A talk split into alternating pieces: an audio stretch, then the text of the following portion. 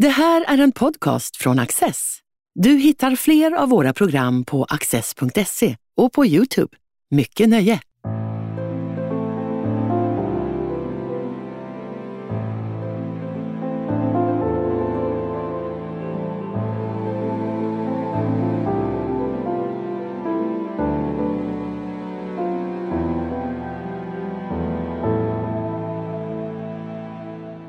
Välkomna till en ny bok. Eh, idag ska vi prata om I konservatismernas tid. Och med oss har vi idag eh, statsvetarprofessorn Emil Uddhammar. Du är professor vid Linnéuniversitetet. Välkommen hit Emil. Tack. Välkommen. Börja gärna med att definiera det hela. Vad är konservatism? Ja, det är en svårfångad fågel, eh, konservatism. Därför att eh, på ett sätt så är det ju en politisk ideologi. Eh, alltså en politisk eh, tankeströmning som har haft många illustra företrädare från Edmund Burke och framåt. Eh, men på ett annat sätt så är det ju också i vardagligt språk en slags hållning, alltså en konservativ hållning, en försiktig hållning, en pragmatisk hållning. Så det är lite grann en blandning av båda de här sakerna.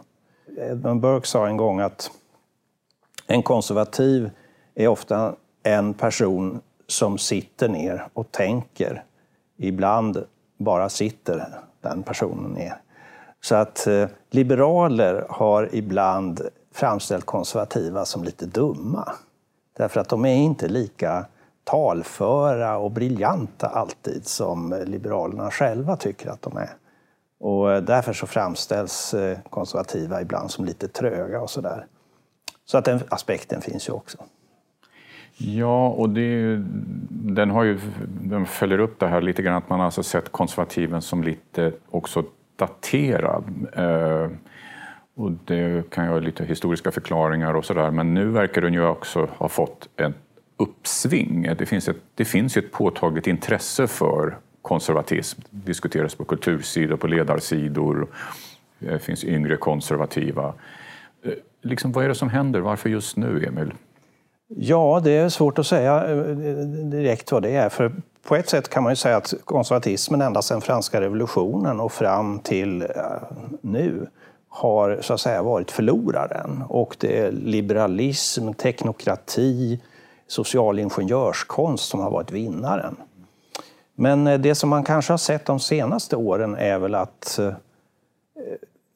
någon form av liberalism, ska vi säga en, en liberalism som kanske lite grann har förlorat kontakt med verkligheten, har fått dominera så pass mycket så att eh, många människor har kommit att reagera i allmänhet mot, ska vi säga, den, eh, en dominerande samhällssyn som finns i politiken i många partier. Nämligen att, att eh, ja, man ska vara liberal, man ska tillåta det mesta, man ska ha helt öppna gränser, man ska inte ställa stora krav i skolan, man eh, är väldigt känslig och blir alldeles för lätt kränkt för eh, minsta ord som sägs. Och allt det här har skapat en sorts grogrund, tror jag, för en ska vi säga, en, eh, inte en reaktion, men en reflektion. Finns det någonting annat? Finns det ett kritiskt förhållningssätt till det här? Och, och där kan faktiskt konservatismen vara ett kritiskt förhållningssätt. Mm. En annan av kapitelförfattarna i boken är Fredrik Hage. Och han eh, menar att konservatismen är kanske den mest svårfångade av ismer och nästan ismernas svurne motståndare. Håller du med om det? Jo, det är ju faktiskt så på många sätt att, att man inte definierar sig som konservativ som eh, ideolog. Eh, om jag, det finns så att säga en politisk strömning som kallar sig för konservatism så är man emot ideolo, ideologi i den meningen som just den franska revolutionens eh, eh mest fanatiska företrädare som Eh, började med abstrakta principer och slutade med ett flitigt användande av giljotinen. Så att säga. Och det, det är den typen av ideologi som konservatismen vänder sig emot. Och man bygger mer på historiska erfarenheter, än eh, grundläggande värden som traderas ofta inom religionen och eh, litteraturen och konsten. Skönhet som ett ideal. Eh, men också skulle jag vilja säga kvalitet som ett ideal. Kvalitet är ganska viktigt inom konservatismen. Om jag får brodera ut det så har jag en bekant som är intresserad, han är konservativ. Han är intresserad av bokbindning och speciellt är han intresserad av marmorerade omslag till böcker. Och jag fick just en fantastisk bild på ett blått och siennafärgat marmorerat omslag som han hade gjort i såna här cirklar ni vet, som blir på vattnet. Och det var ett fantastiskt vackert omslag. Och jag tycker det är ganska typiskt att en konservativ är estetiskt intresserad. Man är intresserad av kvalitet. Man är intresserad av inte bara en massproducerad pocketbok utan man är intresserad av att det är en vack, ett vackert band och ett vackert marmorerat omslag.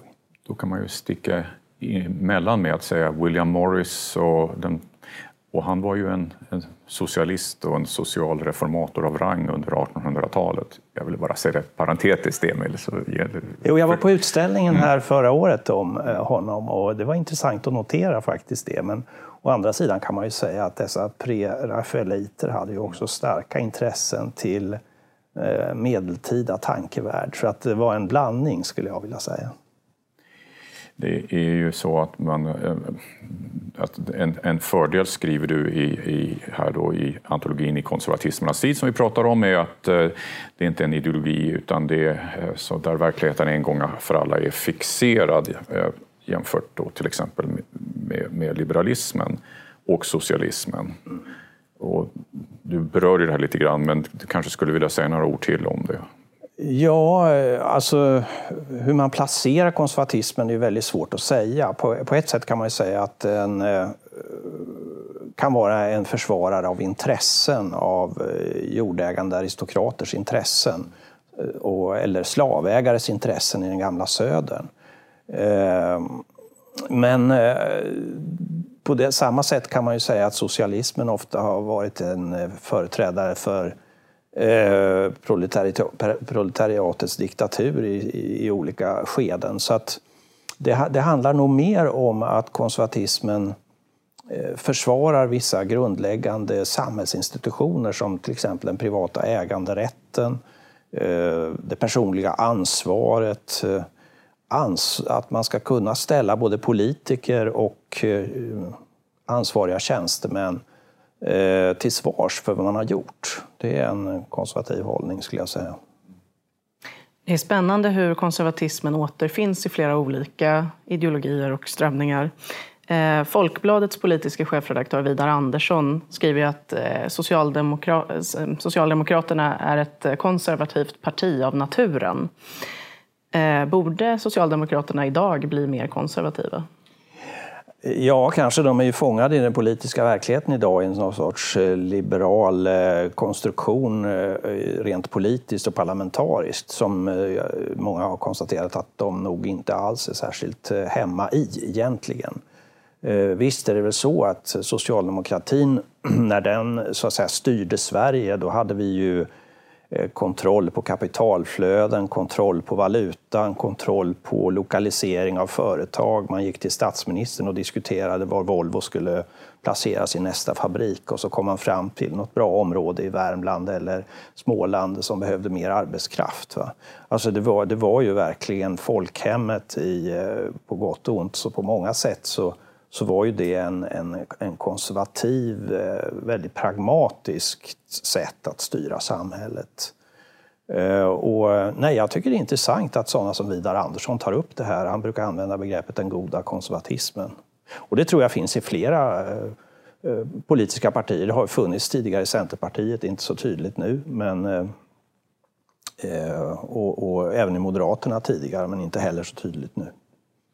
Ja, och sen kan man ju kanske fråga om, om alltså du, du tog också upp detta med att eh, det finns de här strömningarna har funnits i socialdemokratin av, av konservatism. Men man kan ju möjligtvis fråga hur, hur starka de är. Har du någon liksom uppfattning om det där? Ligger det liksom bara latent och väntar på att plockas upp av en ny partiledare eller är det här någonting som det har jag väldigt svårt att bedöma. Mm. Det brukar ju vara så att de borgerliga, eh, borgerliga personerna brukar tycka om socialdemokratiska finansministrar. Så är det väl inte riktigt nu. Men eh, när Göran Persson var det så tyckte man ju om honom som finansminister. Och eh, man brukar också eh, tycka att Metalls ordförande är bra för han står för en sorts realism ofta. Det brukar ofta vara en han och han brukar ofta stå för en viss realism så att säga. Och det gillar borgerliga, att man inte far ut i ska säga, jag menar den totala motsatsen är ju idén om löntagarfonder så att säga. Det var inte konservativt utan socialistiskt.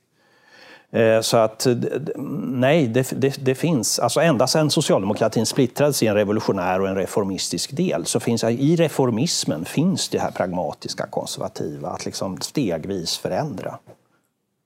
Ett annat parti som du var inne på eh, är ju Moderaterna som länge har kallat sig liberalkonservativa men idag vacklar lite och vet inte om de ska ta tillbaka den benämningen eller så. Och utifrån det du skriver om att eh, konservatism ofta ställer sig kritisk till liberalism så undrar man om går de att förena? Ja, det finns ju, tror jag, delar som går att förena. Alltså, alltså, en ekonomisk, eh, eh, marknadsekonomisk grundsyn men gärna med sociala förtecken som Kristdemokraterna i Tyskland. Den sociala marknadsekonomin skulle jag säga är och det är ju praktiken vad man förordar numera från Moderaterna. Man är ju inte längre för en, eh, en liberal nattväktarstat utan man har ju anammat det. Så, så på det sättet är man väl delvis eh, konservativ. När det gäller så här värderingsfrågor och så, så tror jag att det är väldigt eh, oklart hur man så att säga, orienterar sig i tillvaron. Där kanske Kristdemokraterna de som ligger närmare en konservativ grundåskådning. Bara en snabb inskjutningsfråga. Sverigedemokraterna då? Ja, de har ju det här problemet tycker jag med nationalism. Alltså, man talar ju mycket om nazism idag. Jag tycker det är lite dumt, men jag tycker man ska säga nationalsocialism. För det var vad partiet egentligen var i Tyskland. Och jag är faktiskt motståndare både till nationalism och till socialism. Men där tycker jag att Sverigedemokraterna svävar lite på målet. Man har ju den här ska säga, nationalistiska grundidén väldigt starkt. Man bygger väldigt starkt kring det.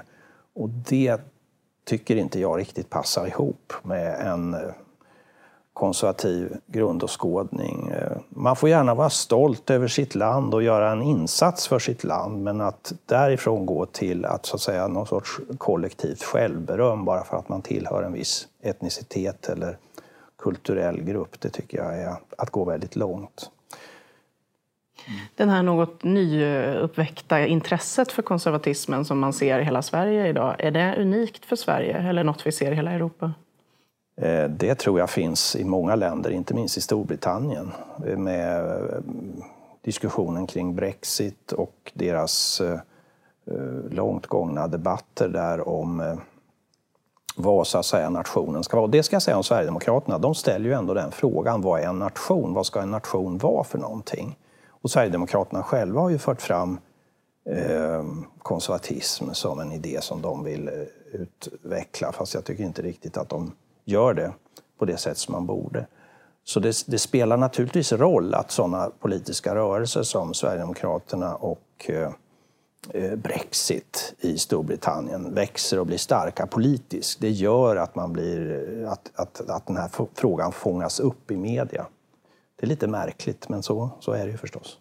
Så om man ska bara tänka på den här debatten som vi börjar få om konservatismen och om, den bör, om de kan säga blir starkare eller biter sig fast, så då finns det väl en slags framtid för konservatismen i, i om vi ska bara titta på Sverige. Vad säger du, Emil? Ja, men jag tror att den kommer alltid att finnas som en replipunkt. Jag är lite konservativ på det sättet. Jag tycker att om det är alldeles för många som håller med mig, då, då, tyck, då blir jag obehaglig till mots. Då vill jag inta en motsatt position. Och där tror jag, jag tror det är en konservativ reaktion, att är det alldeles för många som håller med, då måste man tänka efter, är det här verkligen bra? Och, och, och där, där, tror jag så att säga, konservatismen finns alltid som ett korrektiv. Det finns alltid eh, konservativa tänkare att läsa och reflektera över och, och, och, komma tillbaks till. Och det stora intresset för historien är också någon sorts konservativ eh, instinkt. Liksom. Man är intresserad av hur löste man saker och ting förr i världen? Hur gick det till då? Vad gjorde vi för fel? Vad gjorde vi för någonting som var bra? Det kommer alltid att komma tillbaka. Så att eh, det, det tror jag absolut att eh, det, det, kommer alltid finnas en konservativ, ett konservativt intresse, det tror jag. Ja, för i återblickandet så ligger också någon slags nyckel till framtiden om man kan uttrycka sig så lite. Ja, återblickande och en reflektion. Är det, är det som vi gör nu riktigt? Ska vi göra på ett annat sätt? Mm. Tack så mycket Emil för att du kom hit. Tack själva. Du har just lyssnat på en podcast från Access. Du vet väl att vi också är en tv-kanal och tidning? Teckna en prenumeration idag på access.se.